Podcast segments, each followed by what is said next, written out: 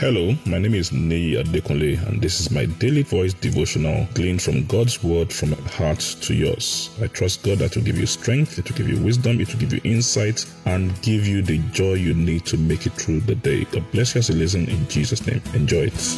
Beautiful day to you in the name of Jesus. We thank God for His love and grace. We are still talking about count your stars. Count your stars, and by counting your stars or to count your stars, we are saying, listen, there are things that God has done for you that are outstanding in your life. They stand out. They are shining example to show His goodness and His faithfulness.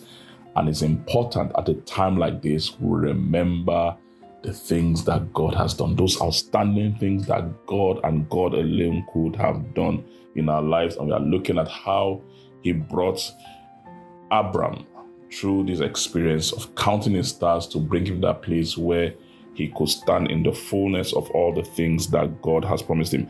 And it's important we understand that at the end of the life of Abraham, by the time he was, you know, he had changed, God changed his name to Abraham, there is nothing that God had told him that had not been fulfilled in his life. Why? He had learned to count his stars. Now let's read the Bible book of Genesis chapter 1, just sorry, Genesis chapter 15, verses 1 and 2. Genesis 15, verses 1 and 2 in the contemporary English version. Later, the Lord spoke to Abram in a vision Abram, don't be afraid. I will protect you and reward you greatly.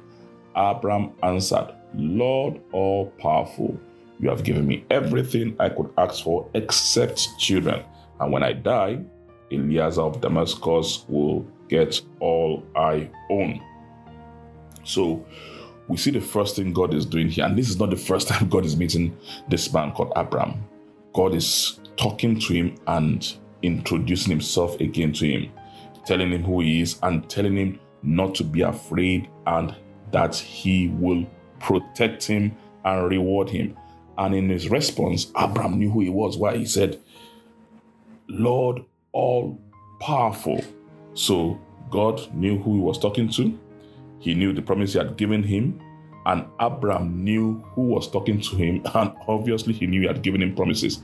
And one of the first things that God was telling him was listen, don't be afraid, I will protect and reward you greatly. Why?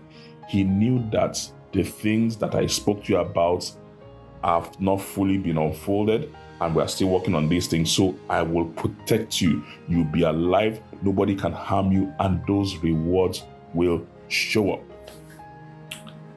And it's important we understand this, you know, because when we get to, you know, we're in the last month of the year, a few days into, you know, into the into the new month and all that, you know, a few days to the end of the year, you're like, listen, why has God waited? What's going on and all that? And fear can begin to set in, anxiety can begin to set in, and all those things can begin to set in. But God said, listen, don't be afraid. And that's what God is saying to somebody today. Don't be scared oh, the time is closing up, this is happening. God is saying, listen, I am the one talking to you. Don't be scared. I will protect you. I will show for you. Everything will be fine. What you need to focus on, count your stars. The same person telling you not to be afraid that will protect you and reward you is the same person who did in January and February March and all till this time. And he's telling you, listen, I will be there for you.